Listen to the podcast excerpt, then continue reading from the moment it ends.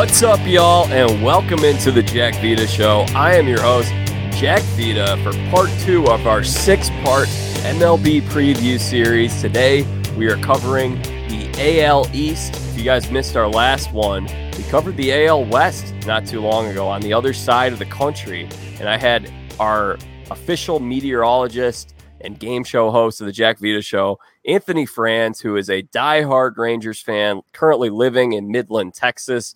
And we previewed the AL West. We went through our expected and projected win total. So if you want to hear our thoughts on the AL West, go back and check that out. And then after today, we'll still have four more. We'll still have four more divisions to preview, so you won't want to miss out on any of that. Subscribe to the Jack Vita Show wherever it is that you get your podcasts, and log on to my website jackvita.com for more content. You can follow me at Jack Vita Show on social media. And at this time, I think we should welcome in our guest who's going to help me preview the AL East for the third straight year. I can't believe it's been three years now, and he typically makes a couple of appearances on the show um, each year, maybe about as many innings as Corey Kluber threw in 2020. Like, hey, Kluber, he he made some inning, he pitched some innings last year, and he's a Yankees fan too. Jonathan Jaggard, how are you doing? JJ. I'm doing great, Jack. Uh, thanks for having me. Very excited. Yeah, year three. Uh, I hope that I'm a little bit wiser. Uh, you know, I'm a bit more seasoned on the show now. Um, very excited here. Uh, you know, as as you said, and as uh, past listeners know, I'm just a brainwashed Yankees fan uh, who finds a way to believe every year uh, and gets disappointed. So, um, very excited, uh, Jack. You know, you've been doing some great stuff. So excited to continue the MLB uh, division preview series with you. And we, I didn't get to he- hear if you laughed at my Kluber joke or not because uh, you were on mute.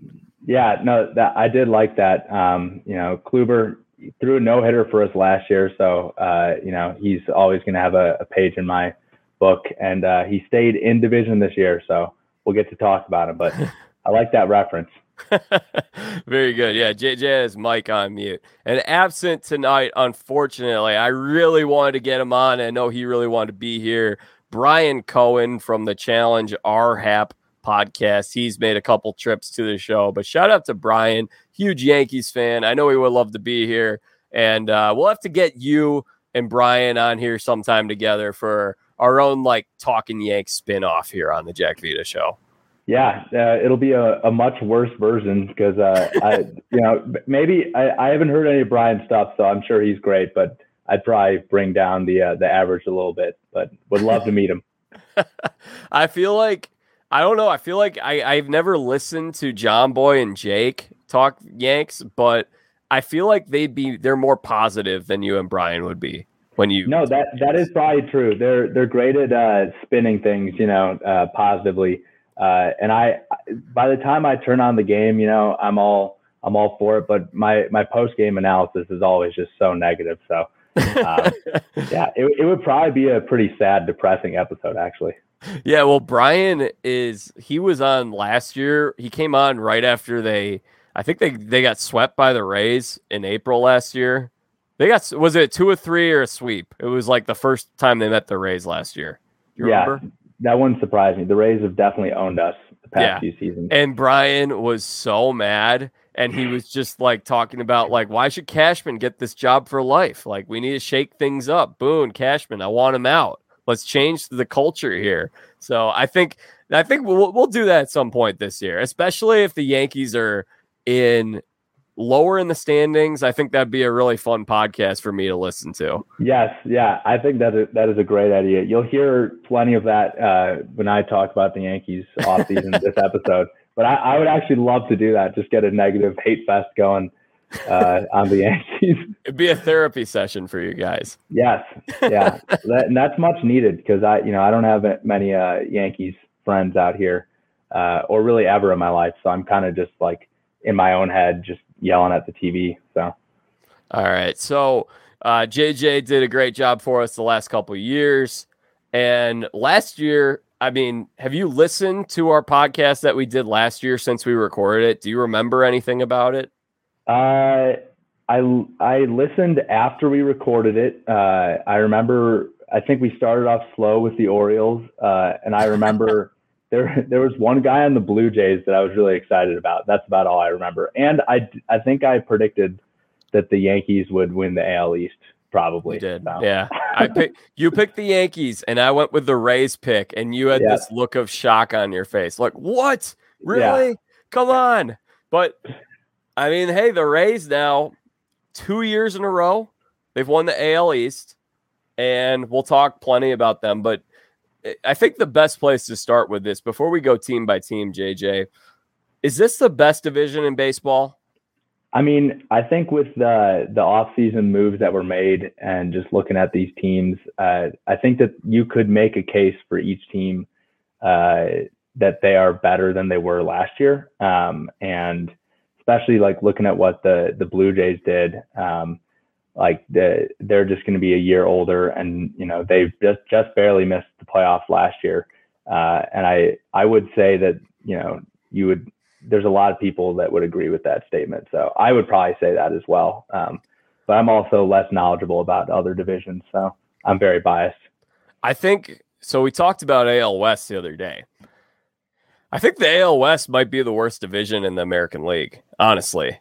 Like I, I really think that Texas, LA Angels, and Oakland are three teams that I think I think Anaheim is probably average. I think those other two teams are not good. And then Seattle and Houston, I think that both those teams will be pretty good. Like two two interesting teams to me. I think the Central might be improved. Um, but this is such an easy pick in terms of American League. And then if I go against the National League, I don't know who I'd say in that. Well, I don't even know what the best division in the National League is. We'll save that for another time. But yeah, I think last year you had four teams that won 90 games. Your fourth place team in the AL East last year won 91. That was the Blue Jays. Now maybe a couple of these win totals go down for a couple of these teams, and we'll we'll get to that. But I I cannot looking at anything. I I cannot imagine that there's a more competitive division in baseball this year. Yeah, they're just going to be beating them, beating each other up all year, uh, and uh, ganging up really on the rest of the AL for that matter too. Yeah, yeah, it's it's going to be so much fun to watch. I'm I'm really excited because there's not going to be a lot of off series um, that these teams have. So you're really going to uh, whoever comes out of the AL East. Um, hopefully, they're not too tired to make a run uh, to the World Series, but uh, that would be my you know prediction that whoever wins the AL East is going to win the AL. Not a bad one. Okay, so Jonathan, we last year we had voicemail messages from basically a fan from each team. Unfortunately, we really haven't had a whole lot of time to to gather that up this year. Just with this, we didn't know when the season would start, and meanwhile, there's a lot of March Madness for me to work on and cover. So, unfortunately, I've been trying we only got one voicemail message today, and it's from the objectively worst team in the division. Uh, so shout out to our guy who the the Orioles fan who sent in the the voicemail. He's a hero. Uh, we're gonna play that when we talk Orioles. But we got no voicemail here for the Boston Red Sox, and I think that's the best place to start. Jonathan, set the table for the Boston Red Sox going into 2022? Yeah, well, I mean, probably the biggest uh, offseason story is, uh, you know, no pun intended, is adding Trevor Story, um, which I was bummed that the Yankees didn't get him. You know, he's been really a, quali- a quality player in the league for, um, you know, a solid few years. Um, got himself a nice six year deal.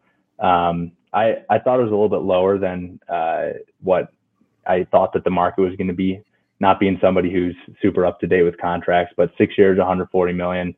So that's, I mean, that's great to add to their, uh, you know, very strong offense. But um, one thing that, uh, as you know, the Yankees and other teams were looking at him in the offseason, uh, like just looking at his numbers last year, something I thought was interesting, like he definitely regressed a little bit. And uh, just from an OPS standpoint, he was right around league average, um, OPS plus of 103. So I don't know. Offensively, uh, it it was actually his worst season since his first full year in the majors, which was um, which was kind of surprising that he was getting as much you know talk as one of the top off-season free agents. So um, I don't know if you thought that that was interesting or what you thought about his uh, his season last year, but that was kind of interesting to me. Well, I find the most interesting thing is they paid a guy shortstop money to play second base. And yeah, that's part that I that's the part I don't really get it because we know the Boston Red Sox can score a lot of runs. They did that last year. I think the way that they needed to improve was to beef up their pitching rotation a little bit, which has some question marks just looking at it on paper. I think they maybe had may they may have gotten some performances out of guys last year that were best case scenario. I don't know if they how they follow that up. I'll have to pull up the numbers here in a second. But what I find so interesting with Story, you mentioned his numbers dropping, you're pulling him away from Coors Field, but also in addition to all that, this is a guy who's had some pretty serious injury history with his elbow, and there are a lot of concerns with that. And what I think, one of the things I think are the great strength of Trevor Story is he's a great defensive shortstop. So it's interesting to me that they would pay him shortstop money and slide him over to second base. And Bogaerts is not a good defensive shortstop. So maybe what this tells me is that Bogaerts is going to, I think he's a free agent next year. Is that correct, JJ? Uh, I'll I'll get back yeah. to you on that. I think I'm pretty certain he's either a free agent after next year or two years from now. I think it's next year. So this could be the Trea Turner move where you bring in Trea Turner and you know that you're going to let Seager walk. And then you slide Trea Turner over to short after one year. I think they should just play him at short because Bogaerts is a minus defensive guy. And that's that's the thing that's odd to me, I think. Yeah. Um, no, I I don't disagree with you at all. Um, sorry, getting a call here in the office. Dispute that. Um, so yeah, I I don't disagree there. It it is kind of interesting that they, you know, and Bogaerts being one of the the faces of the franchise now. Um, we saw they let Mookie, you know, you know, they parted ways with him. Um, so it's not something that they're opposed to doing. Uh, so I, I, think that that does make sense. Um, I like Trevor Story a lot. Um, so I, I hope that he's able to bounce back offensively uh, and maybe playing, and maybe if they do keep it as is, him at second, he's able to, you know, much less demanding position. Um, he can definitely uh, bounce back a bit and return to kind of what he was doing a little bit earlier in his career. Um, but yeah, I, I don't think that that is uh, that that I, that could definitely be what happens here. Well, and one point on the the Coors Field thing, DJ LeMahieu became a much better known, greater. He he became more famous, hotly wanted player when he started when he put on the pinstripes and he went to New York. Um, and he left Coors Field, and so a lot of people chalked up his performance to Coors Field. I, I will say that he's going to see a lot of he's going to be in a lot of hitters parks here in the AL East. So that right field line in Boston at Fenway is 305. This is a hitter's this is a hitter's paradise in the AL East. So I think numbers wise he's going to perform. But yeah, I think obviously that's a that's a huge ad. Now they lose Schwarber, who came up big for them at times last year. Were there any other big key departures for this team, JJ? Uh, well, one of the one of the big additions that I absolutely love, just from like a team, uh, you know, spirit standpoint, is bringing uh, Jackie Bradley Jr. back. Yep. And you know, he's not quite the defensive player that he was. You know, he's a little bit older now, but he's still, you know, he was uh, so solid for them for so long. Um, that, you know, he his bat still is, you know, uh, subpar, but that's um, you know he's there for defense, and they I, I, think he's getting slotted into right field this season um, which you know even though he's probably lost a step, um, he's you know playing in right field. He's going to be playing center field quality defense out there. So that that's something that I absolutely love um, that they did, and I think that that's also like a great move for the fan base to to get him back there. Um, so that that that's a fun one that I that I think about, and um, and yeah, yeah, and he still is a great defensive player. I mean, uh, he signed. I think I was surprised he got as much money from the Brewers as he did, considering he isn't much of a hitter. But that kind of player is so valuable, and I think mm-hmm. smart teams understand that, and there are a lot of teams that don't really value those kind of guys as highly. So I do like that return. I think that's yeah. a good pickup. Yeah, I and really like when he's someone that you slide in at the you know at the nine spot. Like this this offense, even that you know even though he's a minus bat, this offense is just so strong. Like when you look at it, really you know top to bottom, like you got a guy like Bobby Dalbec who didn't have uh, quite the season last year that they were hoping he'd have after he had that really strong. Uh, I think he played like 20, 25 games during the COVID season, and he was incredible. Um, you know, a guy like that is going to figure it out at, you know, being that this is, I think this will be his second full season uh, in the majors. Uh, and then, you know, JD Martinez, uh, he was an all star last year, um, which, you know, I, I think that some people, because he had a terrible COVID year and people thought yeah. that he was, he was, you know, kind of getting a little bit washed, but came, you know, bounced back last year. And then obviously the, the top three with uh, Kike, uh, Devers, and Bogaerts, You know, it's just that is as an opposing pitcher, that is just a very hard top of the lineup to get through, uh, and then solid all the way down through the rest. So, so I agree with you basically on everything on this lineup, but I mean, fair concerns about the pitching staff. I mean, is there anyone that you like here on this pitching staff? They get Chris Sale back for a full season. Um, it'd be really interesting to see what you see out of Chris Sale post Tommy John at this point in his career. I think he's 33 years old, and I mean, he's still owed quite a bit of money on that contract too. Yeah. So I the the latest I saw is uh, Chris Sale is like he's still he's not going to be there to start the season. Yeah. Um, so so not it's not quite gonna be a full season. So they're gonna have to piece yeah. together starts without him. Um, you know, Valdi, uh, he was you know his first year as an All Star, um, and he's into his 30s. So that was pretty cool to see. Um, uh, a little bit of an older guy. Uh, Eduardo Rodriguez got the contract from Detroit. He's out. So yeah, he's gone, uh, and he put up a lot of innings for them last year. Um, they they brought in Paxton, who uh, he's only gonna he's not gonna come until the second half of the season. So that was kind of an interesting move to me, and he's not gonna provide much. Uh, and he didn't provide much for the Yankees, so I'm I'm a little bit anti him. He he had a nice playoff start for us one year, but so yeah. I guess the guys to keep an eye on are 25 year old Tanner Houck. Yeah, Houck. Uh, they've got they've got Michael Wacha too, uh, who I who I like that guy. I'm hoping that he has a uh, a strong season. Um, and then Nick Nick Pivetta, I think, is uh, supposed to be their their uh, their number two starter. Good luck with that. Um, I know. So so that's going to be that's probably going to be what uh what brings them down. And uh and also there's uh there is potential.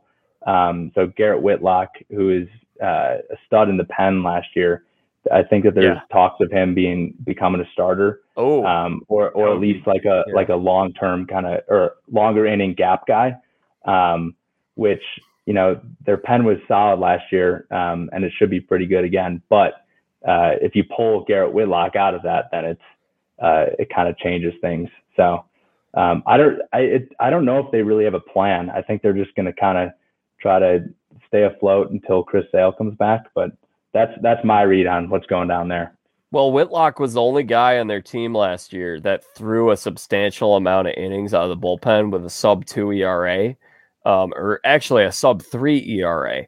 Everyone else was over three, which isn't great for a bullpen. Matt Barnes, 379. Adam Ottavino, 421. Uh, ooh, Sawamura from Japan. He was pretty good. But yeah, I, I don't think the bullpen is good enough. Like the Rays are able to piece together a pitching rotation because their their bullpen is lights out. And that's not what you're looking at with this Boston team.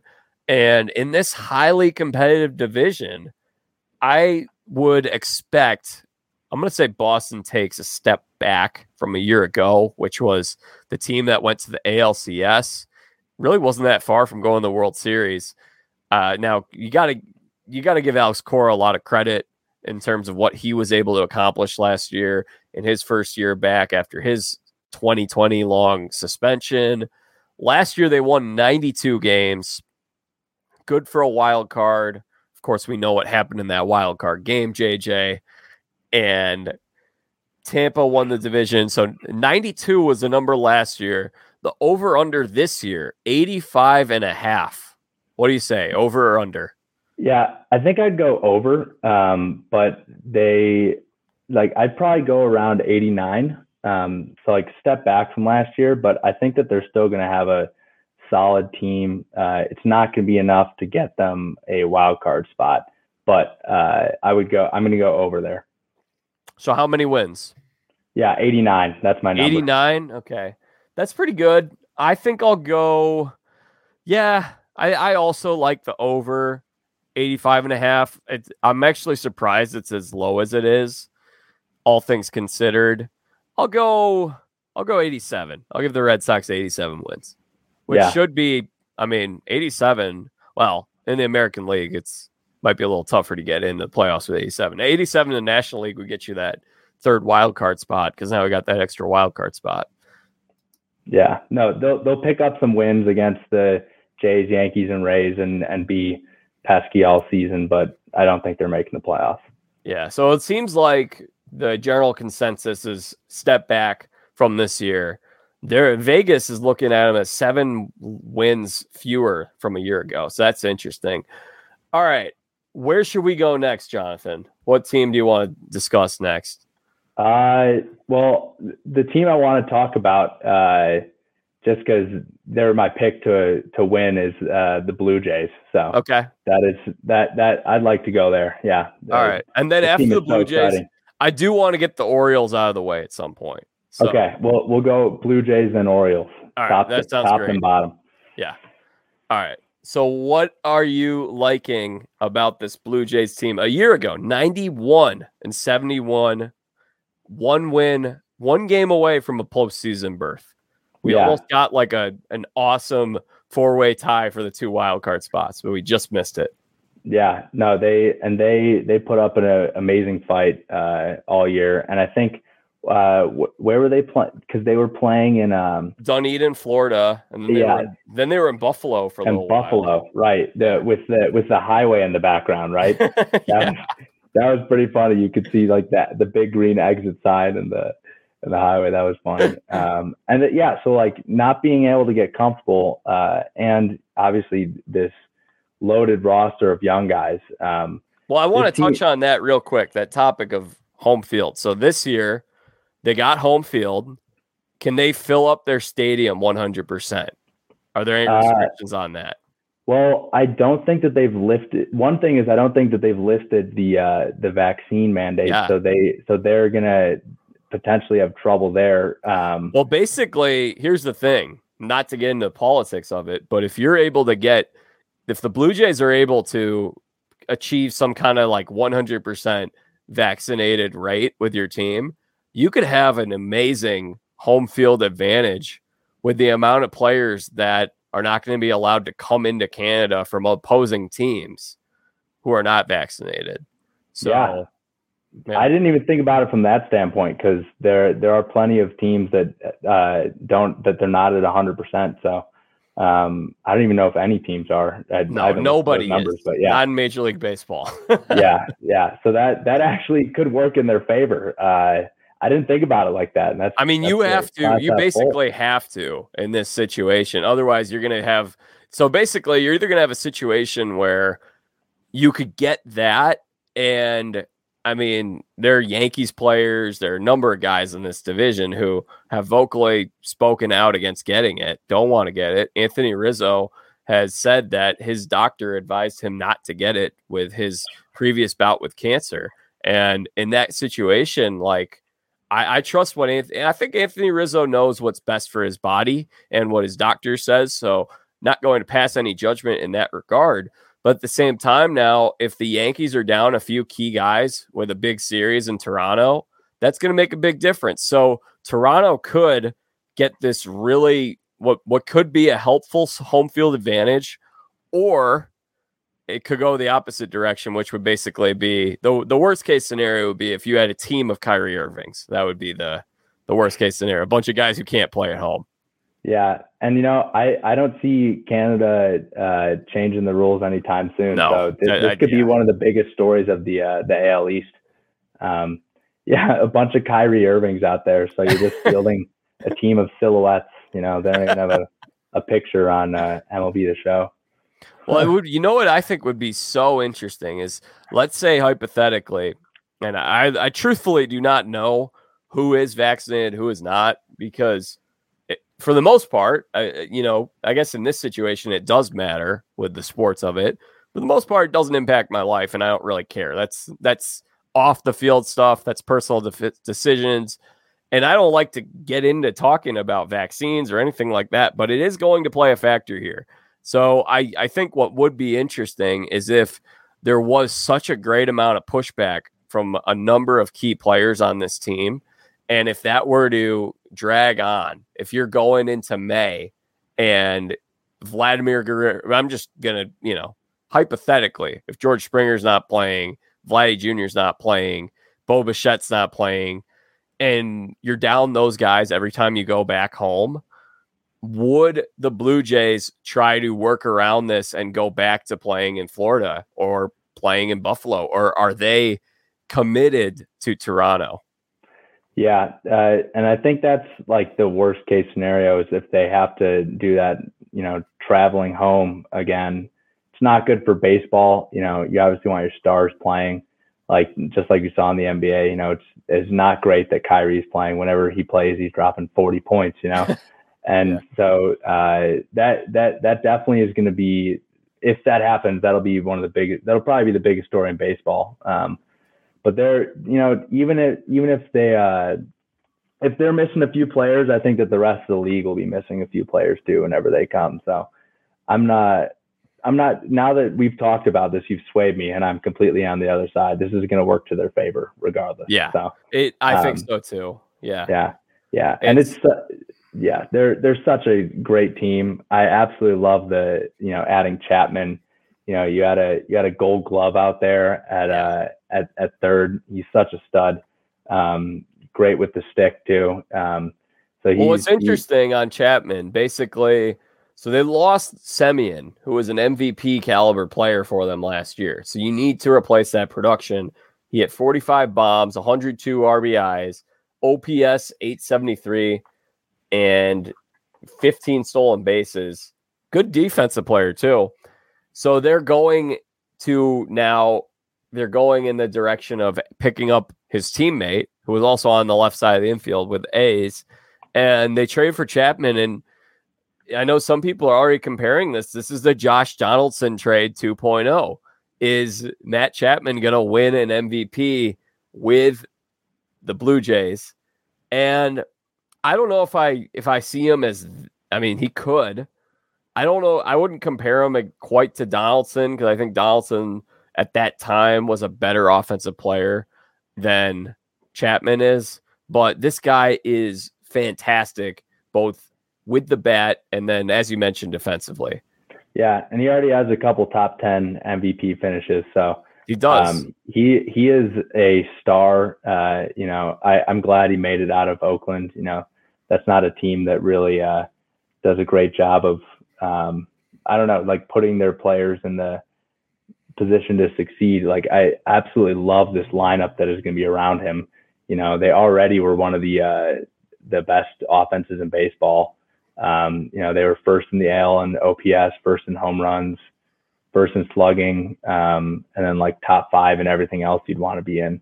Uh, and and as you know, as we know, and everyone talks about, this team is just so young.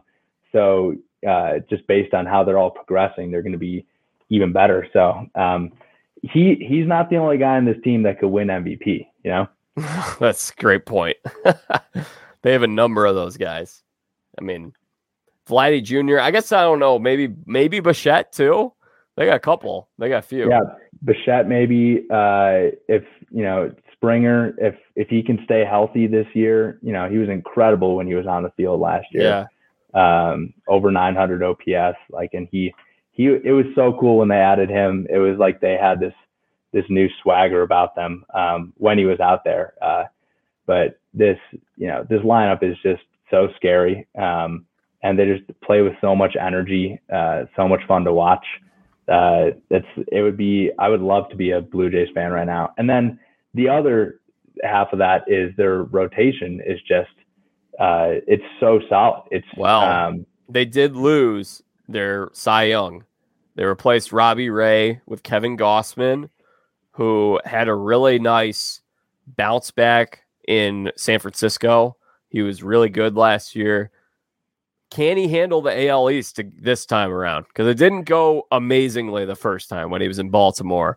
I do think that while this is a very good rotation, they and they just extended Jose Berrios and Hyun-Jin Ryu has been fantastic. I I mean there is they are losing a key piece from last year. Yeah, but I mean I think bringing in Gausman and then uh, you got Manoa, who yeah. he finished eighth I think it was eighth in rookie of the year last year. Um, so he's a guy who uh, can take a, a, big step and be, you know, uh, top two starter. Uh, if you know eighth in rookie of the year, like that's great. It's probably going to take another few years for him to really get there, but uh, if he progresses as he should um, and as he can, then he's going to be really start strong for them. And then they added uh, Kikuchi, uh, All Star last year. Um, so I, you know that's I, I'm not super concerned about uh, the loss of Robbie Ray. And there's yeah, there's no there's depth to the rotation. Yeah, yeah, there's sure. no depth, and there and also like I think uh, looking at Robbie Ray, like there's no promise that he was going to repeat that kind of season uh, that he had, and so. And I also but they think, have to replace that redu- that production in some capacity. They're lo- right. they are losing whatever his Cy Young output was last year.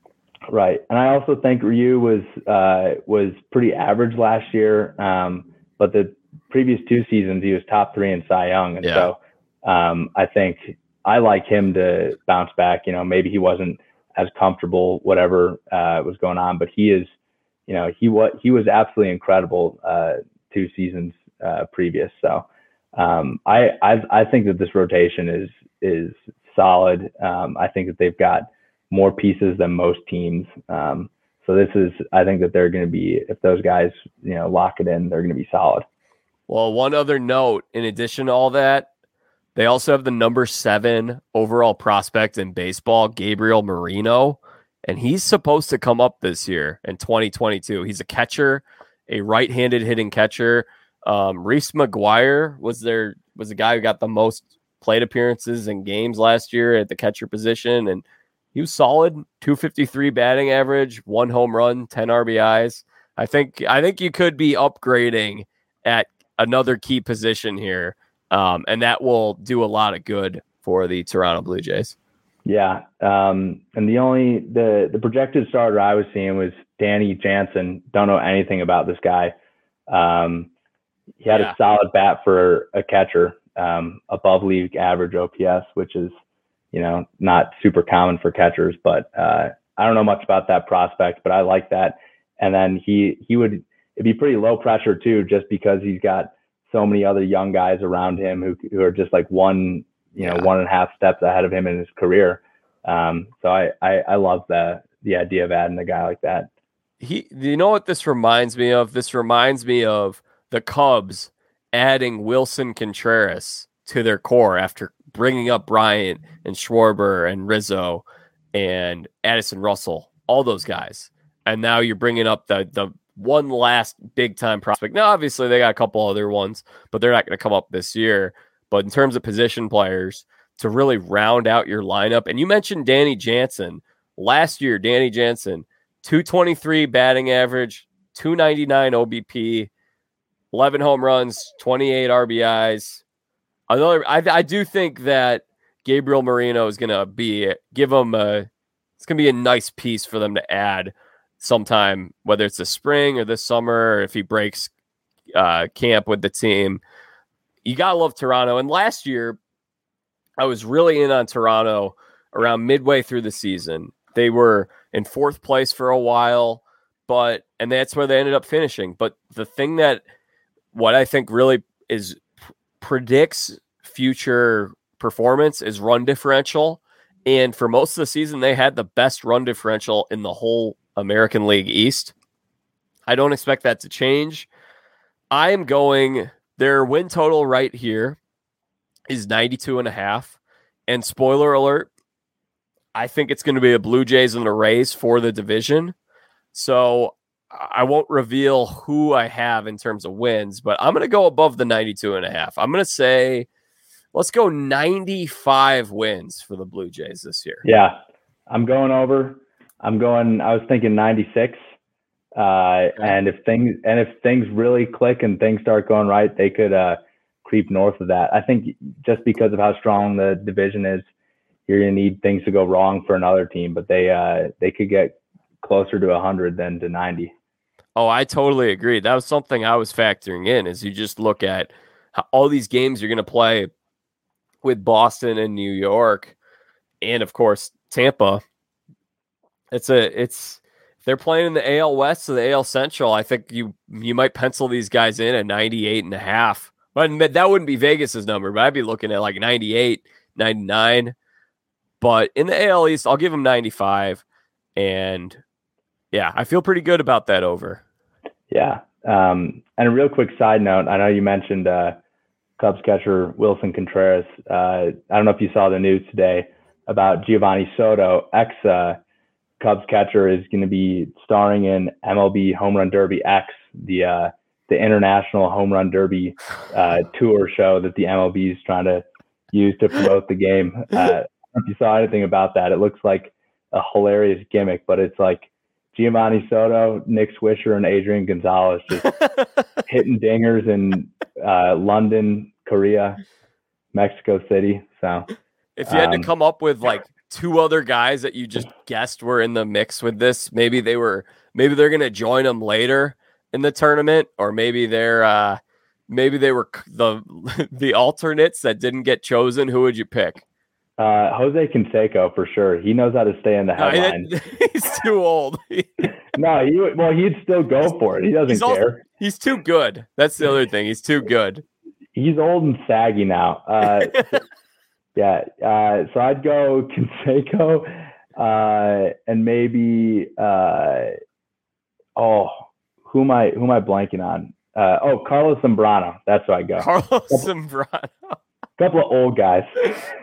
Oh my gosh. I was yeah. thinking like Matt Stairs and who is that? Oh, Russell Branyan. Russell Branyan from the Brewers. oh, that yeah. That's like I, it's like guys, we're gonna bring these former Major League Baseball players here. You get to see Russell Branyan. oh, Jeffrey Francoeur. Yeah. Oh my gosh. Yeah. Well, I'm excited to see highlights of that on Bleacher Report, but um, yeah. So. All right, let's let's run through the Baltimore Orioles. Let's go. And we got a message here from Grant Pack. Grant Pack, which by the way, great name. You like that name, JJ? Grant Pack? Oh, I love that. Nice, compact, uh, easy to say, uh, easy to remember too um, you're not forgetting that. Now, one thing that I should mention because he does make mention of something here that Camden Yards left field. They changed the dimensions on that. They actually pushed it out further. I don't know if you knew this, JJ, but it previously was only 333 out and left, and now it's going to be 384. Did you know that? No, I didn't. You, it went from what was it last 333 year? 333 wow. to 384. They pushed it back 50 feet. That's a huge jump. Yeah. So Grant makes mention of that. And I just wanted to make that clear because I know he it might not make sense if you don't know what that Yeah, is. it would have it would have caught me off guard and you would have seen a very surprised face from me. All right. Let's hear what Grant Pack has to say about the Baltimore Orioles in the year 20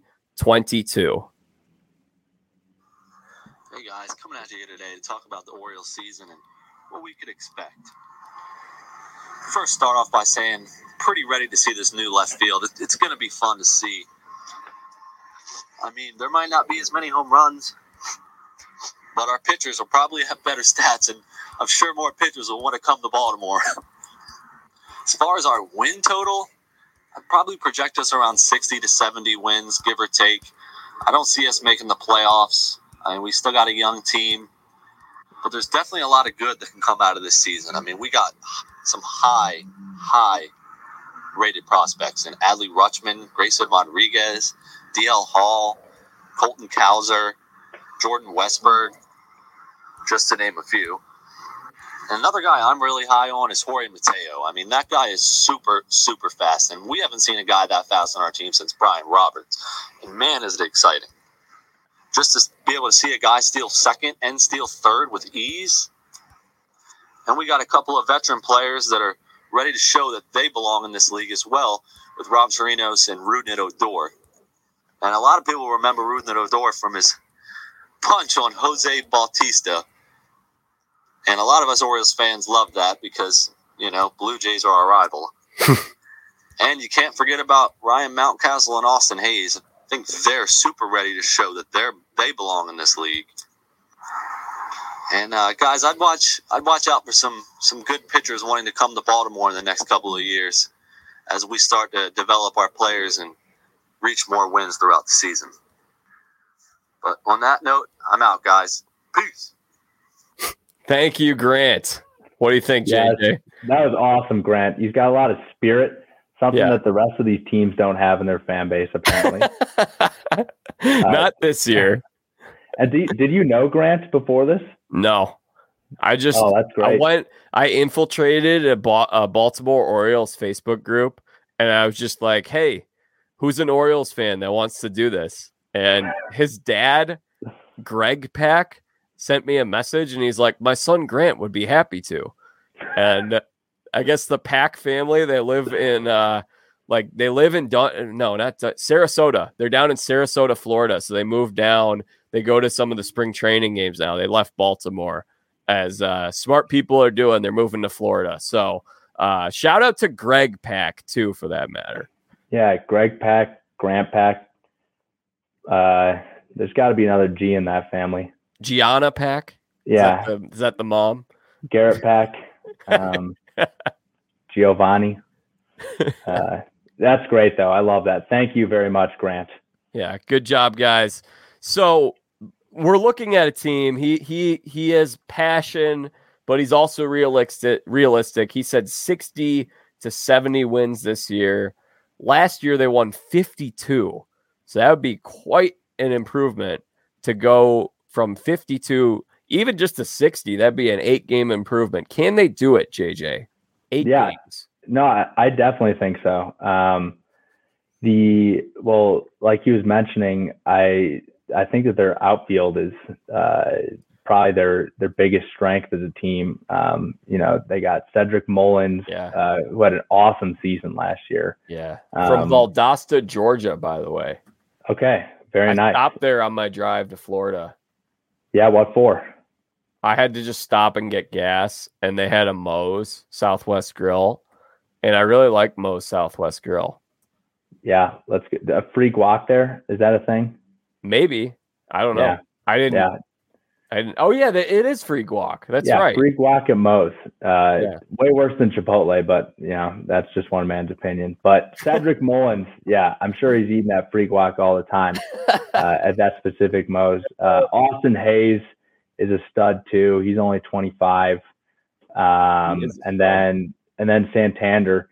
Uh, they they've got a strong outfield. Those guys, um, I, you know, that's something that's gonna be fun to watch. And then obviously uh, Adley Rutschman. You know, that's you know he's one of the most talked about prospects in baseball.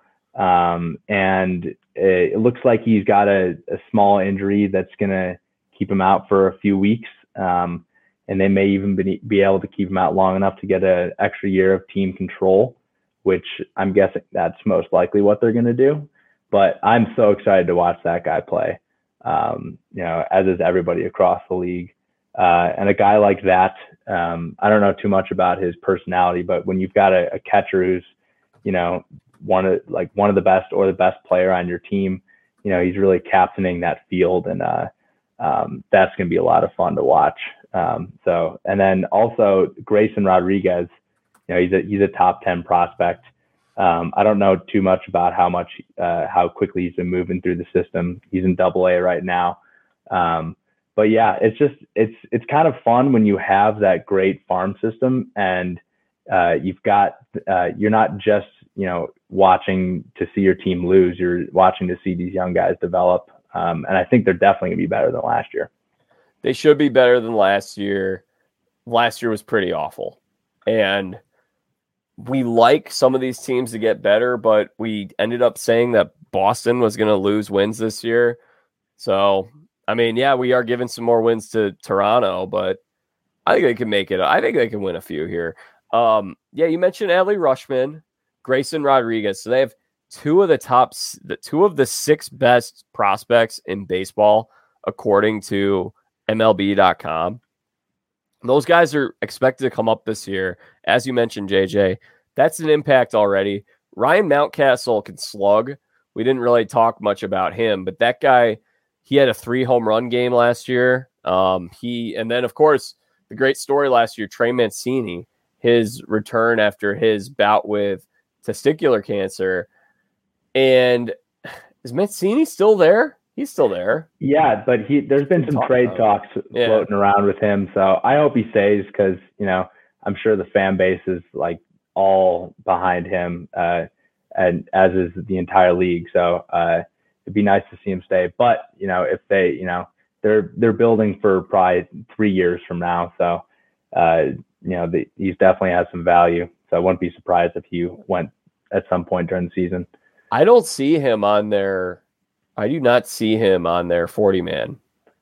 Uh, well, maybe he uh, he went uh, but between me writing my notes and this show, he may be gone. I have no, I don't know. But oh no, he doubled twice today. I okay. They need to do. They need a better job. Uh, Baltimore Orioles website. They don't have a depth chart. Does that Maybe. surprise you, Jack? no. they don't have. Yeah. They okay. Now I found the depth chart when you go to their roster tab, there's no tab that says depth chart. It's just 40 man, and every other team has it. So yeah, that's the Baltimore Orioles. It's just please buy a ticket, please.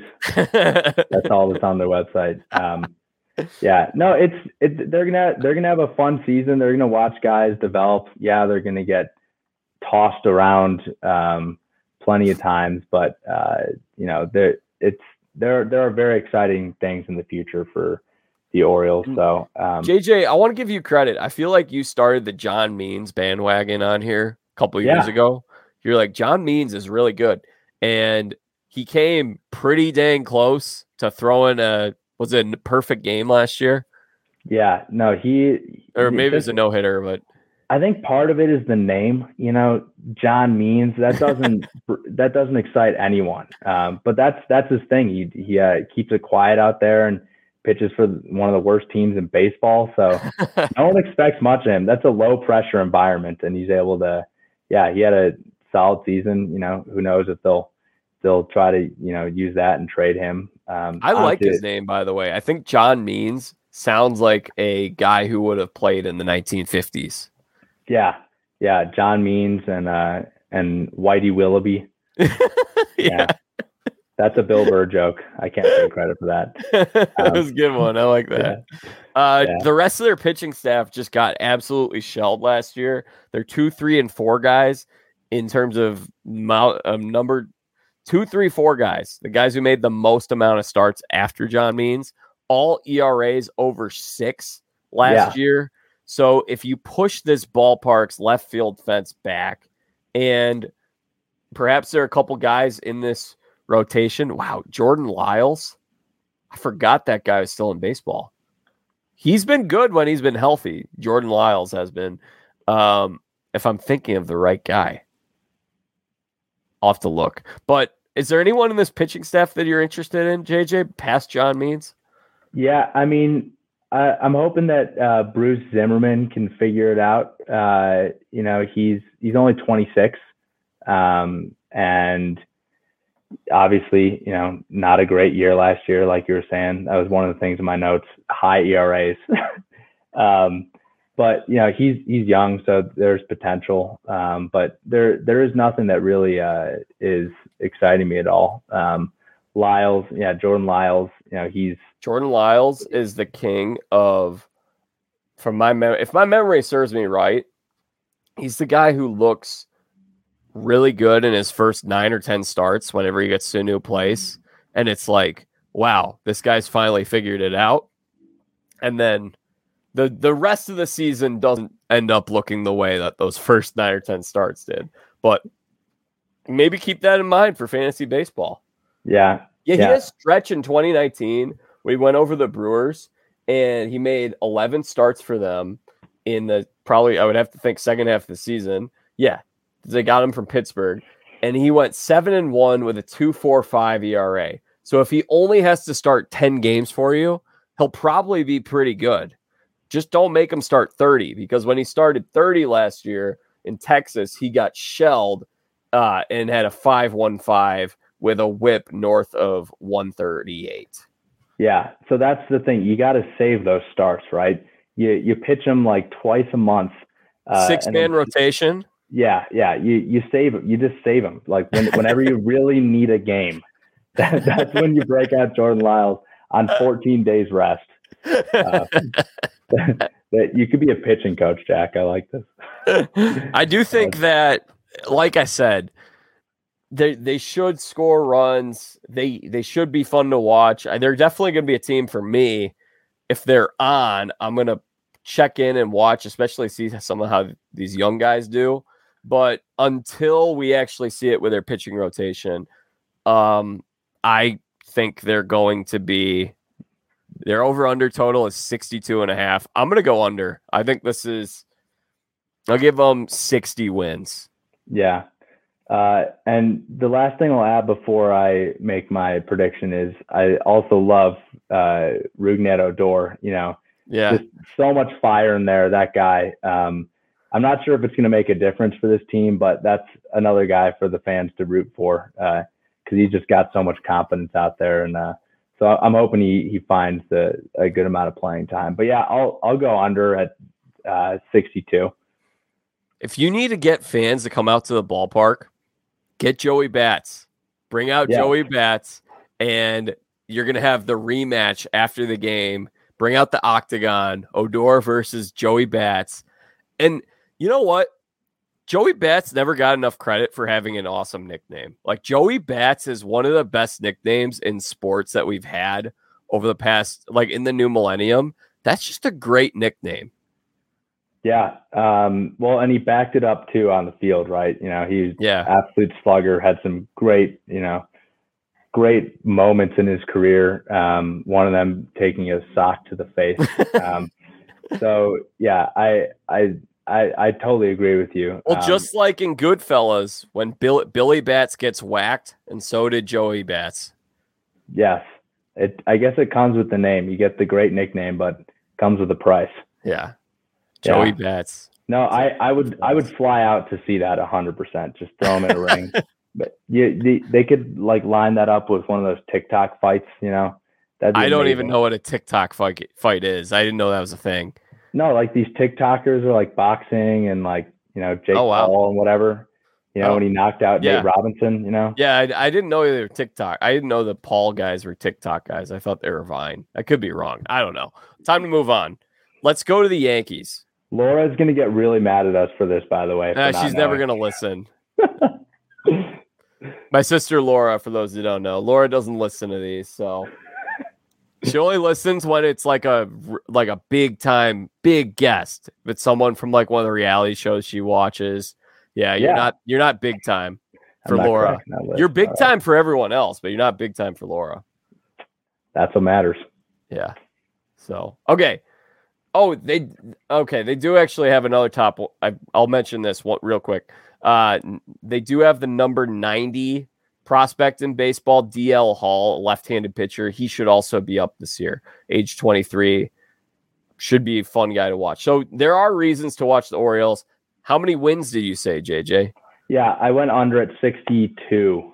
62? Um, yeah. So, so slight I, under. Yeah, but that's a 10 game improvement from last year. So Yeah. That that's good. Okay. Now we're on to the Yankees, JJ. I want to give you the steering wheel to lead the conversation here with your boys in the Bronx. Let me ask you this actually, first and foremost. Thumbs up, thumbs down on this past offseason for the Yankees.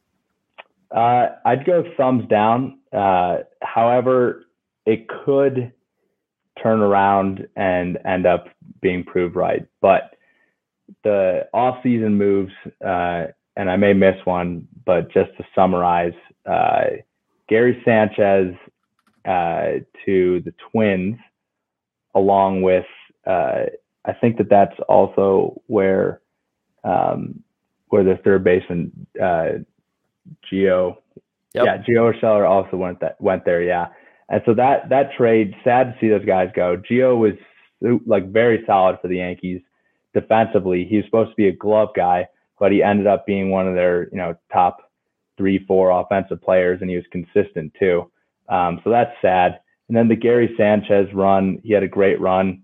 I think second fastest player ever to 100 home runs, uh, fastest in the AL. So his career started off so great, and then um, just couldn't really figure it out defensively. And then his offense was really up and down.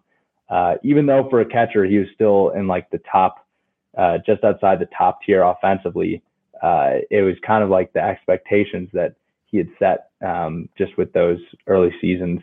So he's gone, and the Yankees brought over Donaldson and Kiner Falefa uh, Donaldson, obviously, you know, a few years removed from being an MVP, but still solid bat uh, and solid defense.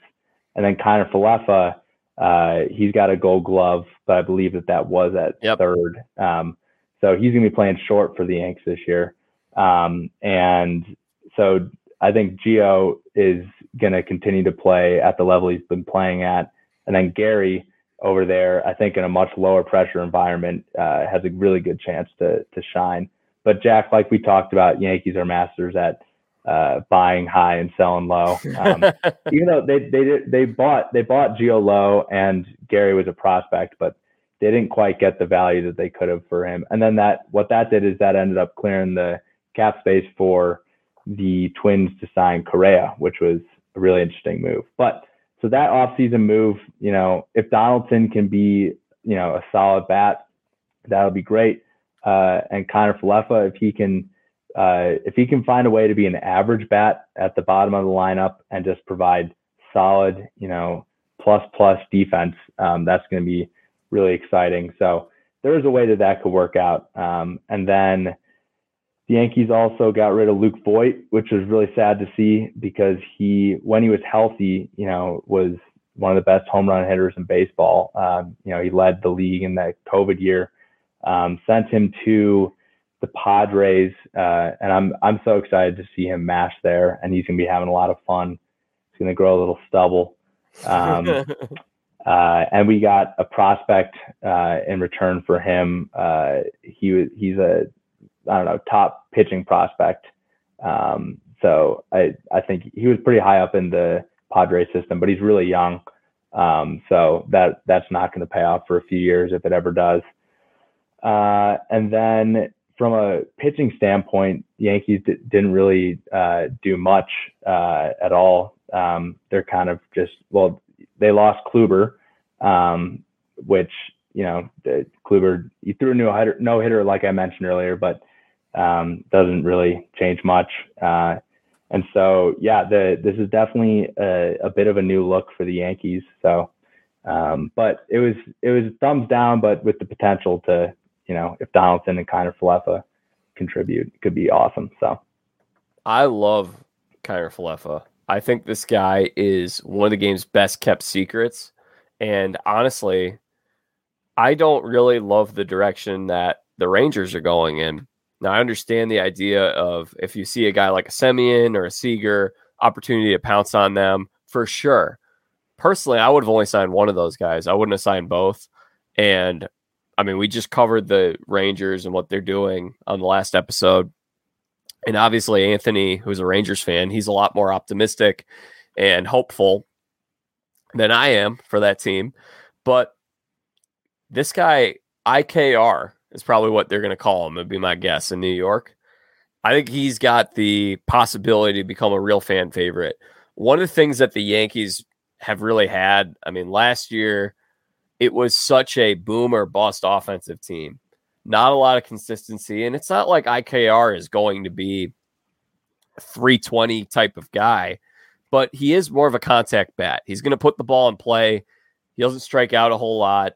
He is so versatile in terms of he can play catcher for you, he can play shortstop, and he plays it at an elite level defensively. And he's a hustle guy. He can steal bases. He's a great base runner. I really think that they're getting something that might be undervalued by a lot of modern baseball front offices today because everyone's kind of wanting valuing power. I yeah, that's a good guy to add to this. A little bit of stability to this Yankees team. Yeah, the hustling Hawaiian. You know, he's gonna bring. That's his nickname. They're gonna. They're. He's gonna bring something hopefully. Um, and yeah, the the bottom of the lineup is is kind of interesting. Uh, it's got some potential to to be pretty solid. Um, and yeah, he's to bring something that really nobody else on the Yankees does from from a bat. You know, just puts the ball in play. Um, and then obviously the defense and the hustle. He's to be first team all hustle for these Yanks. Yep. So, um, yeah, honestly, I, I really it just kind of feels like the the crappy sequel from last year. Like we saw what happened with this team. They're running it back. I don't really see like again, if you put them in the central, you put them in the west, they're I definitely pick them as a playoff team. I just don't think that they're better than Tampa or Toronto and they might not be better than Boston. Yeah. Well, they what they need is uh, they need Rizzo to dig deep and uh, and return to that Cubs form, you know, uh, earlier in his career. Uh, but that's probably not going to happen. He's, he's going to play. He's to play solid D though, uh, and be a you know a team leader because he's you know just so, so well respected, and he's got that ring. Obviously, Judge is you know he was incredible last year. He's going to be incredible this year as, as long as he's healthy um, Giancarlo was great last year too. Um, and he was so much better when they played him in the field. This is one of the really frustrating things is like, um, you know, these guys are the some of the best athletes in the world. Giancarlo wants to play in the outfield. He says he's more comfortable when he's in the outfield. You can imagine when you're DHing for the Yankees, you know, you're only uh, getting up once every 50 minutes, you know, and having at bat. And if it doesn't go well, then you know you wait another 50 minutes where when you're playing in the field you're staying loose your mind is off of uh, batting you know you're really able to distract yourself uh, and then come in feeling good so uh, so now Giancarlo is going to slot back to the DH because the Yankees we we got Aaron Hicks back now because he had been injured up and down which Hicks does you know he's had some really good moments in his career uh, you know high OBP guy, um, and he's such an athlete, switch hitter. So he, when he's right, he brings something to the Yankees offense that's unique. Uh, and also defensively, you know, he's an, a really, really solid center fielder. Um, so that's great. But the Yankees' best lineup, uh, you know, the Yankees, Yankees' best starting nine does not include Hicks. You know, it's it's either Judge or Gallo in center field and Giancarlo in right. So that's kind of that's a little bit frustrating, but you know Yankees love getting injured, so I'm sure it'll work itself out. Uh, and then the sim another similar situation that is built for injuries is currently DJ LeMahieu is not starting for the Yankees, which is that's weird. Wild. It is yeah. weird. I I'm surprised that they're still hanging on to Torres. I know that they'd be selling low on him at this point, but LeMahieu is a better player, in my opinion, than Gleyber Torres. Yeah, um, 100% agree. You know, LeMahieu, uh, I like to say he got snubbed from the MVP in the COVID year. uh, just just had better stats than Abreu, you know, and we can go back and forth all day on that. It doesn't matter. It was a COVID year. It's not a real. Yeah, no, it's, it's true. And and I do I do completely agree with that because the Dodgers are not actually World Series. I wouldn't um, say that, but yeah. Uh, so, uh, but yeah, it it is so weird because he's so great defensively, and second base is his position. Um, so it's it's going to be really really interesting to see how they work that out because I think that Gleyber will be solid as uh, like he's, he's going to provide you know below average defense from second, but that doesn't matter too much. Uh, I think that at a position like that, he's not going to be nervous. He's not going to be self conscious like he is at shortstop, uh, and he's going to play a lot better um, and to his potential. And maybe that's where uh, the that's when the Yankees sell on him but yeah, DJ LeMay, you know, they they signed that five year deal, paying him some good money, and right now he's just a you know utility bench player. So that's definitely frustrating. Um, so yeah, just the construction of this team is is really interesting to me right now. But you know, I I think everyone would agree though if these guys play to their potential, not even like you know looking at Rizzo and Donaldson. I'm not saying that they return to like their seasons when they were younger. Uh, but they just play to what their potential is now. You know, this lineup is it's scary. You know, you, you got Rizzo who's going to be getting on base, great situational hitter. Uh, haven't talked about Gallo. If he gets it right, you know, he was terrible for the Yankees last year. Uh, if he gets it right, you know, everybody knows like he's a very he's a feared home run hitter. Um, Higashioka, uh, who's our starting catcher right now, um, who the pitching staff loves. Uh, uh, he has a ton of pop. He's all he does is hit. You know, he either goes over whatever, he hits two to three home runs in a game. You know, so he's he's a guy who's got potential. Um, apparently, he's been learning from Donaldson at the plate. Uh, there's been some talks about that because uh, you know he wasn't really able to talk to him much about hitting in the past when they were rivals. So. Um, but yeah, so I mean, it, if things go right, this could be a solid lineup. But I, I'm not extremely optimistic, and I'm frustrated with what's happening with Stanton and LeMahieu. I will say that I actually like the Donaldson pickup because what I what I see in Donaldson is a fiery kind of clubhouse guy that could give your team a kick in the rear when it needs a kick in the rear. And personally, I think Rizzo's an outstanding guy. I feel like there are times where he's when I saw with the Cubs that he kind of lacked that, where the Cubs sort of needed someone to be the the the bad guy, the tough guy, and I never really saw that with Rizzo. I think Donaldson can be that guy. And the other thing, I think then what could be the case with Joey Gallo is some of these guys do not like playing in the bright lights of New York. They just they don't like the extra attention. They don't like the pressure. They don't want to deal with the fans can be rough, the New York media. It's not built for everyone. Personally, I would say all the time that I would much rather live in San Diego than New York City. Like I would rather live in Tampa than New York City. I would there are a lot of places where I would be happier than New York City. It's not for everybody. And Josh Donaldson, like that could be the case with Gallo. It definitely was the case with Sonny Gray. We saw what he did when he went over the Reds. Donaldson seems like the type of me guy to me that's like, screw it, I don't care. Uh, I'm I'm gonna wear this uniform. Um, I, he's got he's a he's a fierce guy. I think yeah. I I think he's gonna do well here. Yeah, it, it's interesting, right? Like, uh, and he's very you know so established, like very well respected. Um, he he it kind of seems like to me he's a guy who's he's not really going to be playing for the pinstripes. He's going to be playing for uh, like the fans, you know. Yeah. Uh, he's gonna he's gonna ride off that. Uh, he's he's fearless, so he's not gonna. Yeah, exactly. Like you're saying, not afraid of the bright lights.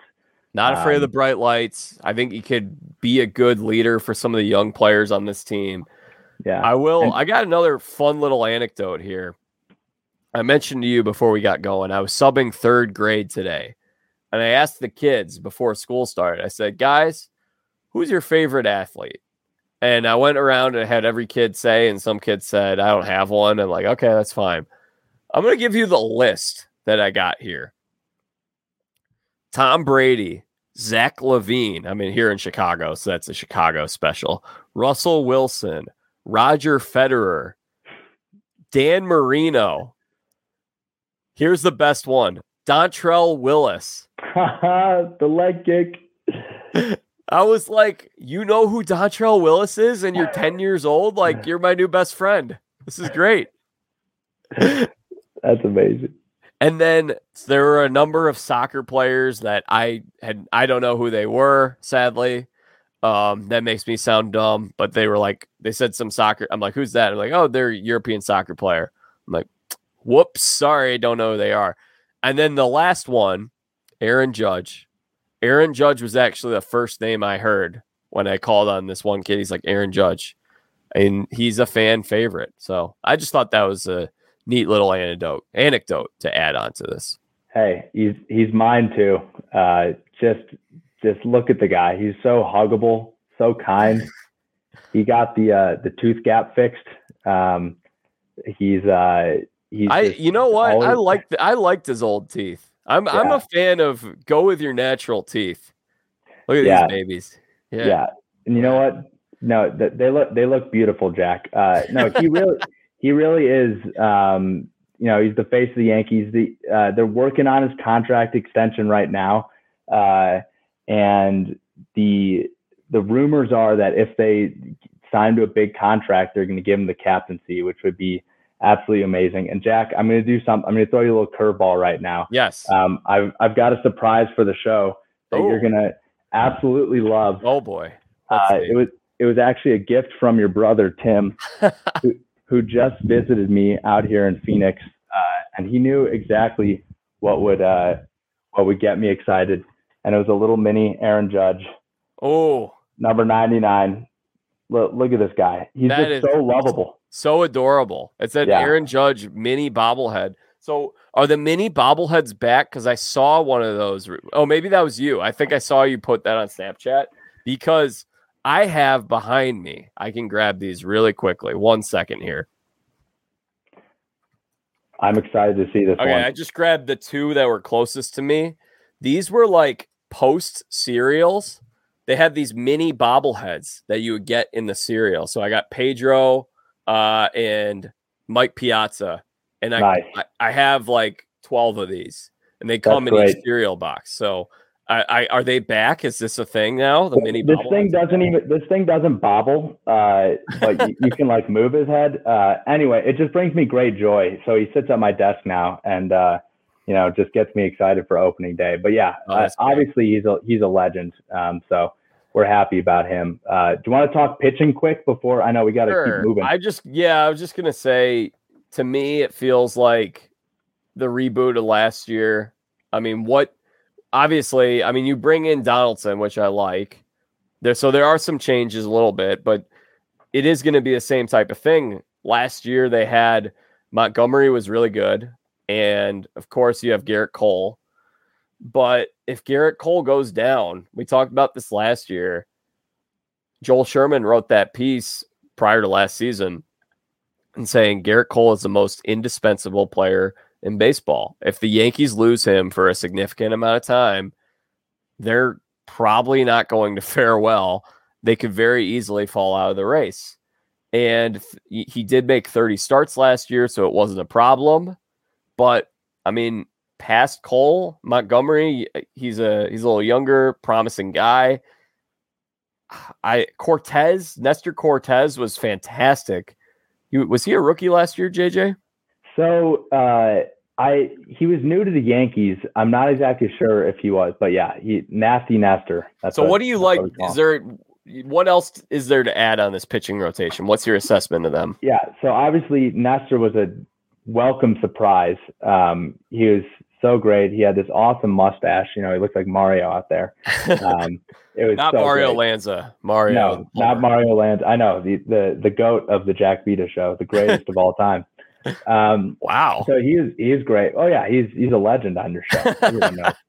um, He'll so love yeah, hearing that. We we mentioned Montgomery. Uh, Severino is healthy. We're just you know hoping that he is. Uh, if he has a full season, you know he's uh, like what he did earlier in his career was incredible, and so whenever he pitches, he's great. So Severino, uh, having a full season of him, that's going to be that would change this rotation. Uh, Jameson Taillon, uh, he had a stretch last year, you know, and it was like an 11 game stretch, and then he got injured, uh, where he was, you know, sub three uh, or maybe around three ERA, um, went like seven and two. Uh, so he's a guy that he can definitely get it right. Um, and so really, really those five guys, um, and then Domingo German, who he's hurt right now, but uh, he can make a fine fifth starter. Yankees quietly had uh, a top five uh, uh, starting rotation in the AL last year. So, but you're completely right. If Cole gets hurt, then you know they're they're that's going to be one of their weaknesses. So, I mean, I'm excited. Uh, it's the same thing. It's just the the potential of these guys is there. Um, hopefully Montgomery can make that next step, but uh, I that's not it's not a big concern to me um, just because I know what each of these guys does when they are right. All right. So, having said all of that, 91 and a half. That's the number on the Yankees. What are you going, JJ? All right. Uh, so, Orioles, they're down at the bottom. We went Red Sox are 89, Blue Jays 96. And then, yep. So Yankees, I am going to go, uh, I think I'm going to go under at 91. What would the total be for you? 91. Yeah, so under 91, 91 and a half okay. at 91. I'll go I'll go 90. I think that 91 and a half is a really good number. I just don't think it's going to be good enough in this division as we mentioned. You gave Toronto 96. Yeah. Basically all the stuff I already said. I'm I just wish I don't know. I mean, what let me ask you this last thing let's say that they run it back and basically get the same outcome as last year, or maybe they miss the playoffs with an expanded postseason now. Do you just keep doing the same thing again and again with Cashman? Is Cashman still running the show? Like what what happens? I mean, well, one and one of the things we actually didn't touch on is Boone, who they extend they gave him a new contract this yeah. offseason, which I was so frustrated by um, because just the way that he manages, the way like the decisions he makes, he's just uh, a puppet for uh, like the analytics guys who are just they're trying to be the Rays, but they're clearly missing whatever the Rays do because they try to be the Rays and then they make the wrong decisions. Um, like for example, two years ago when they sent up Mike Ford uh, to go strike out uh, in the ninth inning against the Rays because he was a lefty. Doesn't matter that he's one of the worst hitters on the team. Oh, he's a lefty. So, uh, so I mean, the yeah. So I'm super frustrated with both those guys. Cashman, I would love to see uh, if this doesn't work out and they don't, you know, really look competitive and make it to, you know, look good in the ALCS. If they don't look good in the ALCS, then I think that Cashman has to go. Uh, and do I think they're going to do that? No, I don't think yeah. it matters. I just don't. I don't understand. Like maybe it's just the fact that maybe this is where the Steinbrenners stand at this point. They're happy because they're making a ton of money, and unless it hurts the pockets, then nothing changes. Yeah.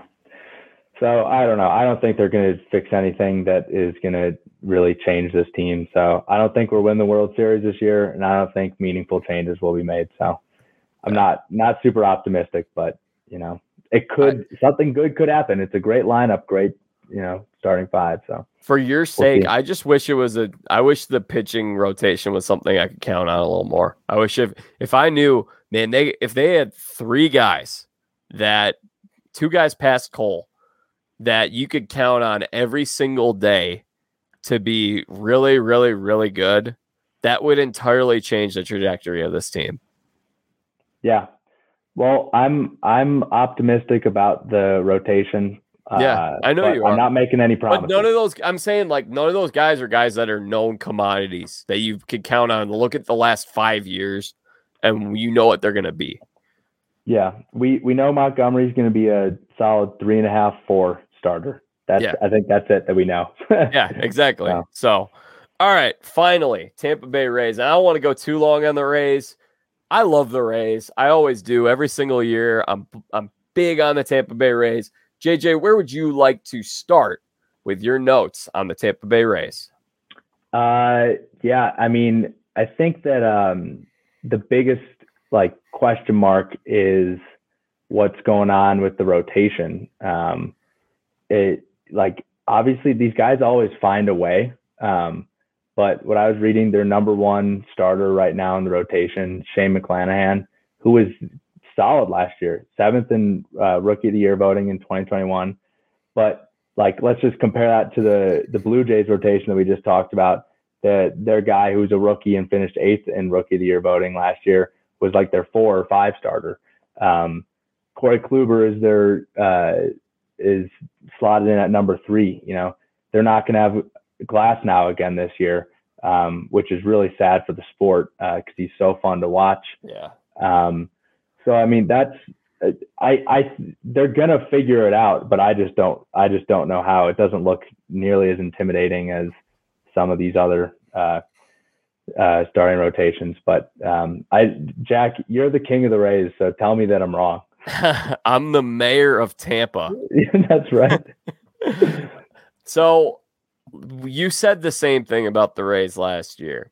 Now, obviously, at that point, they had Tyler Glasnow. They brought in a few veteran guys to kick around, see about, and one of those guys was Chris Archer was back, Rich Hill, Michael Wacha. You really like Wacha, which you mentioned earlier.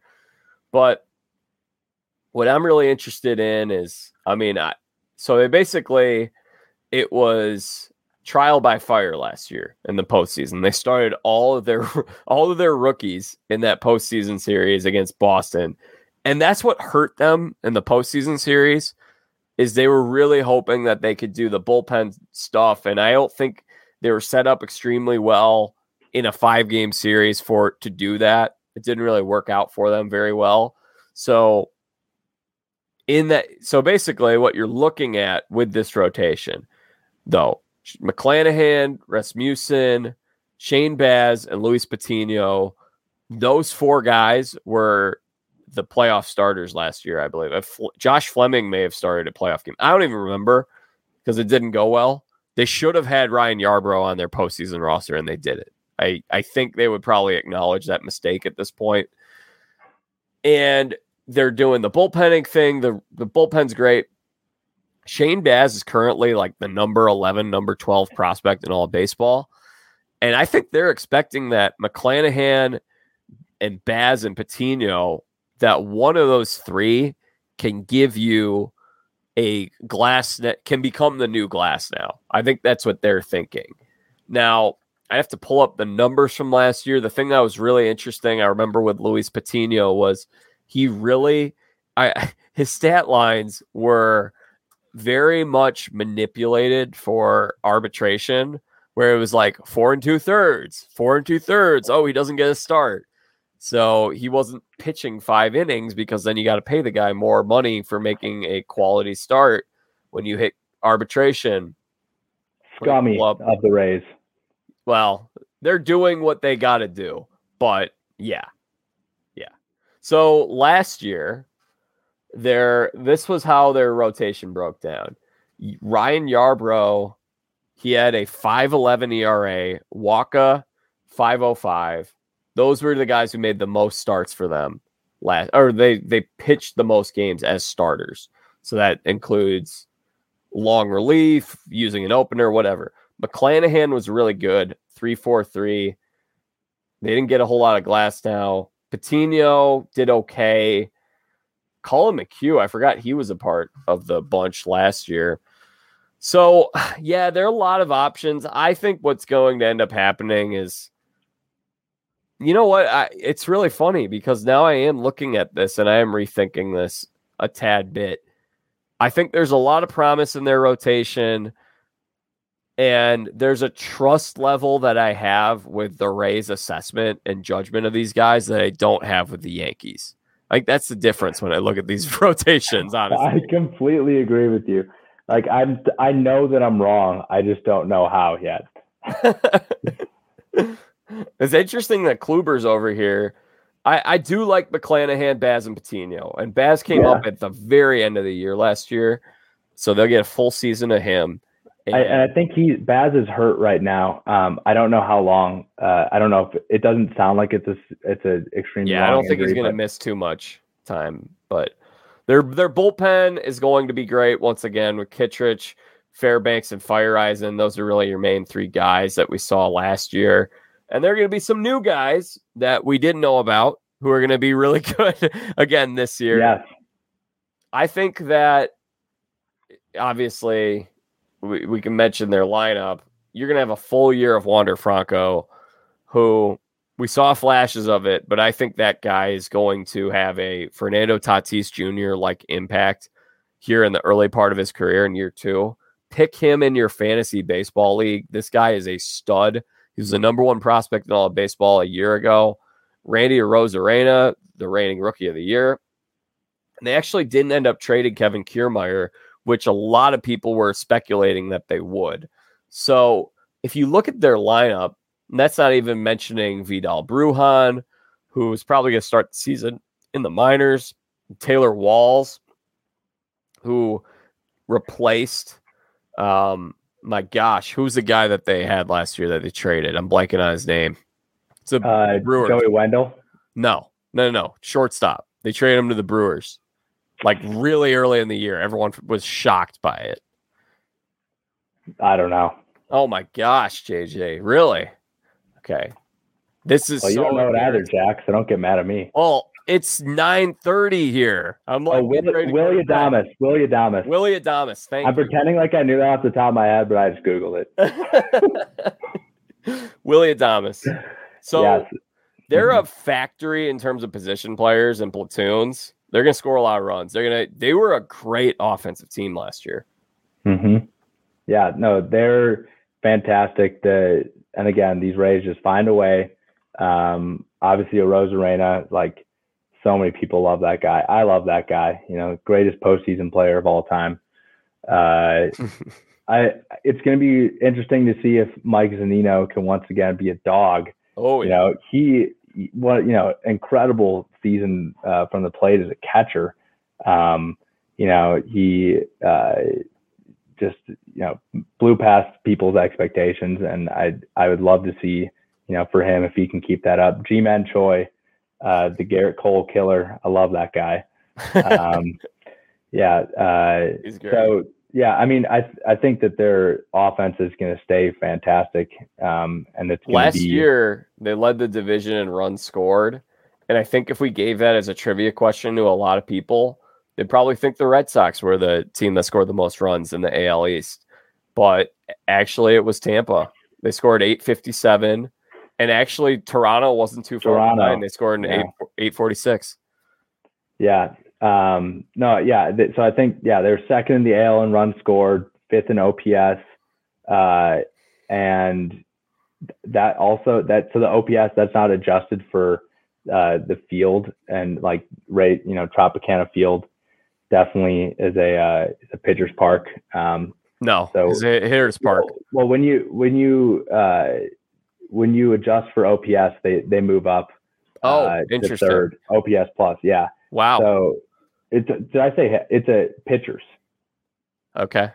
I'm just saying what I what I read on a CBS. I article. I thought that park. I also thought that, park to me. and and it, it surprised me because that was my thought too. But um, I maybe it's not just dimensions. Maybe it's the dome. Maybe it's according to people smarter than me, yeah, it's all those balls hitting off the catwalk. You know, yeah. Um, but yeah, I mean they're they're going to be incredible. They, you know, I I'm picking the the Blue Jays to win the division, but they'll pro the Rays will probably win.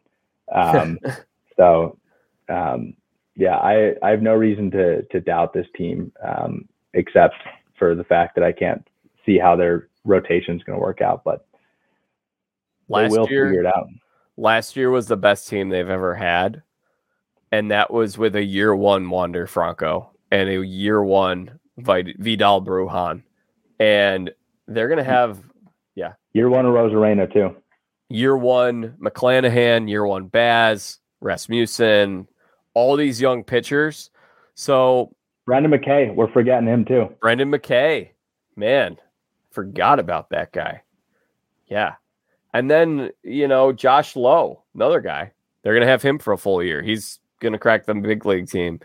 Uh, he's a number fifty outfielder in all baseball. They have so many cost effective starters that are they don't have to pay anything to these guys. And Greg Jones, actually number 91 prospect in all baseball. He's a shortstop. He's supposed to come up this year. They've stockpiled their farm system. So they got all these guys and what they do so well. This is why, you know, why they don't have to have like this dominant pitching staff that we look at in terms of like like what the Indians have had, where you could just go down the list and they have four or five great starting pitchers. It's because they play the matchups and they run this like it's a simulation, and it works for the regular season. It has not worked in the postseason yet. We'll see if last year it, it, it I thought it would, but those pitching, those starting pitchers that they tossed out there, no playoff experience prior. They're all rookies you know what? The Braves did that a year before. They had uh, four or five. They had five starting pitchers that were all under the age of 25, 25 and under back in 2019 or 2020. And then last year, they were able to get some contributions out of them again, and they made the run to the World Series. So I, I do think they'll, there's a little more experience, a little more poise with some of these young guys this year. Wouldn't be surprised if a couple of them blossom into stars. And they hopefully they're hoping to get Glasnow potentially for the end of the year. And what kind of an emotional boost would that give them? I mean, yeah, we were watching the, see that hair flowing. Yeah, on that great field. hair. Yeah, but my my dad and I were watching some highlights from the 2016 Cubs World Series last night, and we are talking about. It's not talked about enough how big of an emotional boost Kyle Schwarber gave the Cubs by returning. Yeah. Yeah. yeah. yeah. We also didn't even mention Brandon Lowe, I don't think. nope. We did who not. just a stallion, you know. He is he's gonna have another incredible year. Uh, I didn't realize he was only 26 years old. So yep. Um, but yeah, or Austin played, Meadows, another one we didn't mention. Yeah, Meadows. So the I mean, this team is really like I I wouldn't be surprised if they win the AL East. Um, you know, like I, you know, the past two years I've just been proved wrong by you. So uh, I think it'd be the, they they've never won the AL East three years in a row. So that would yeah. be that would be huge for them, their whole franchise. Um, and I totally agree with the the playoff poise. Um, you know, now all, pretty much you know everybody on this roster has that experience. Um, they're they're hitting, you know, they, this this could end up being the best offense in in all of baseball. Um, so it's it's uh, they're not taking anybody by surprise this year after last year when you know what what was their over under last year? You probably don't remember that but i'm i bet it was like in the 80s it, it was yeah it was pretty low. I remember it was like 84 and a half or something like that and i was like we need to hammer this over. And uh I think I had them. I they won hundred. I think I had them at like ninety seven. I think I went ninety seven last year. I probably but, scolded you. Yeah, you did. You did. But you know what? I will also add Robert Flores on uh, MLB Network, former Sports Center anchor. He said one time on MLB Now, he said the Rays remind me of Gonzaga basketball. When when it started, it was like they're this cute little underdog, but now they're a blue blood program like, and I would go even further. They're like the San Antonio Spurs or the new, I, I wouldn't say they're Patriots, but the Spurs in their heyday where you can't count them out any year. And there's some kind of smarts and analytics to them. They're a factory. They replace players well. And I, I just think they're going to, I think they're going to pick up where they left off last year. I think they, I if they, in order for them to actually be a contender in the American League to win the World Series, like they should add one, maybe two starters at the deadline. And I'm talking just guys who are true starters that you can throw out there for a postseason series because they didn't have that last year. Um, but then they get Glasnow back, and if they get 50%, 60%, 70% of Glasnow. That's like trading for a player. So I'm going with the Rays once again. They're over under total 89 and a half. Once again, Vegas is low on them. I'm going to go 98 for the Tampa Bay Rays. Yeah. Um, well, just addressing what you said, um, I love the comparison. You know, it's they're they're not they're never the sexy pick, right? Um, yeah. And because you, you look at the team and nothing like just flies off the page like, oh, this is like you you you just can't. It's hard to I guess quantify what the stuff that their uh, their front office does and and their analytics department, but it it it, it just works. Um, and they're just yeah. you know they've they've proved it the past few seasons. So um, great comparison. Uh, I'm also going to go over, um, but I do think that uh, the Blue Jays will uh, will win the division. Um, so I'm going to go over. I'll I'll go uh, 95. So, 95. Okay. Yeah, one game one game behind the Jays. Um, that would be a great playoff race. Yeah, no, it, it would. And you know what what I actually you know my my heart is telling me the Blue Jays, but you know I bet that the Rays will win the division. I, am I'm sure they will. I'm sure they will. Um, uh, two other things that uh, I had in my notes that I didn't realize. I don't know if you knew this uh, when the Freddie Freeman and Matt Olson race, uh, when those races were going on in free agency. Apparently, they were they came in second for both those guys, so they went really hard for both them, and yeah.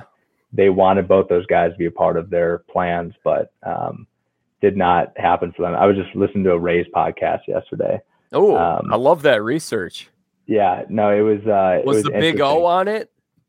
Uh, no, it it was just like three three absolute nerds who just they just love the Rays, but they're they're just some weird dudes. Um, but I, I picked that up from there. I had no idea that they were because that's not what they do. You know, yeah, they don't they don't make the big splashes. Um, so so that that was kind of interesting, but uh, I'm sure that they're going to be better off for it, or it's a sign that those guys are they were the two best uh, free agents available. Um, sorry, you know, not Matt Olson Chapman. Was, yeah, Olson was not a uh, trade. yeah, Chapman. Oh, oh Olson. Was, yeah, yeah, they they traded Olson, but they I guess their packs that they put together was second best. So yeah, um, no, I they're they're they're going for it when they see the right move. They'll they're not going to go all in because they don't have to go all in. They're set up to be competitive for a few years here. It's not like it like with Oakland. Oakland had to go all in the last two years, basically, because they, they they saw that this was coming and they were going to have to rebuild and reload. But uh, the Rays don't. The Rays they got these guys. They got Franco for five more years, so six more years. They're going to be they're going to be in the mix for every single year. They should be in the mix, like the Spurs. Um, yeah. Doesn't mean they're going to win it, but yeah, I'm a, I like the Rays and JJ. I I think this is a you know I I, I think the the last thing we should do here is bachelor style. You got how there are um, six playoff spots now in the American League, and so basically, you got however many roses you want to give out to these teams. How many roses are you giving out? So, so basically, you have six roses to give out to the playoffs, right? How many of those roses are going to, to to playoff teams? How many of those roses are going to teams in this division? How many are making the playoffs? So there's six this year. What is uh break that down? I I so thought it was still five. Three division winners and three wild cards. Top two teams get a bye like the old NFL playoffs. Okay. Uh, well, I will. I will do. Um, I think I'll go. I want to go three in the East, but just because they could be um, beaten up on each other. Yeah, I mean, yeah, I, I think I will do that. I think I'll go three in the East because I, I can't pick the Yankees to not make the playoffs. So I'm going three three in the East. Uh, and then uh, AL Central, I guess uh, they're going to get one with the Sox, and then AL West, Astros, and I guess yeah, the A's are not good anymore. No, Mariners. So, Yeah, yeah. The Mariners, the pick. I don't know. You know, I'm just gonna go with. Uh, I'm gonna go with the Angels because I'm rooting for them because I I love Mike Trout. Uh, who they get? They got Syndergaard, right? Mhm. Um, Shohei. I think Rendon's gonna bounce back. Um, so we actually got to see them uh, spring training the other day. A lot of fun. yeah, Um, you so guys. I- yeah. last. I'll I'll go two to the AL West. Okay. I'm going in terms of playoffs. I gave two out. I went with Mariners and I also went with the Astros. So that means I got two wild cards left. I'll, I'll give them an, an out in this division. I'll go Tampa as a division champ and then Toronto and New York as wild card teams. And then I guess the real wild card in that would be so I got the Yankees winning 90 games. That would be the the the final wild card spot because I had the Mariners I think at 91 or 92 and then Toronto at 95. So the the really wild card of that would be could the Twins or the Tigers maybe be a team that surpasses that win total and that just seems like a little too lofty for one of those teams this year. And uh, so that's what I'm going to go with. Those are my those are my playoff teams, the AL East, and just like that, we pre we previewed the AL East for the third straight year, JJ. Good man, Jack. I like that pick. You know, I, that might have been for me. I appreciate that. No, Uh, no, I wouldn't do that for you. I'm not that nice. Oh, that's good. Yeah, we did it. Uh, this is this is great, Jack. You're looking better than ever. Uh, you got that great baseball hat on. I saw that hat at uh, one of the spring training games I went to. Uh, one of the Sweet. probably the most interesting piece of apparel that I saw at a spring training game was a dude with a Jimmy John's backpack. Um, so that was interesting. I don't know if he was making a delivery or what, but um, yeah, this is great, Jack. All right, sweet. Well, JJ, uh, we're gonna say goodbye for now. I'm sure we'll chat with you sometime this season. But for now, is there anything you would like to plug or promote, or you you want people to check out the kind of work you're doing over there in Phoenix, or your social media, anything of that nature?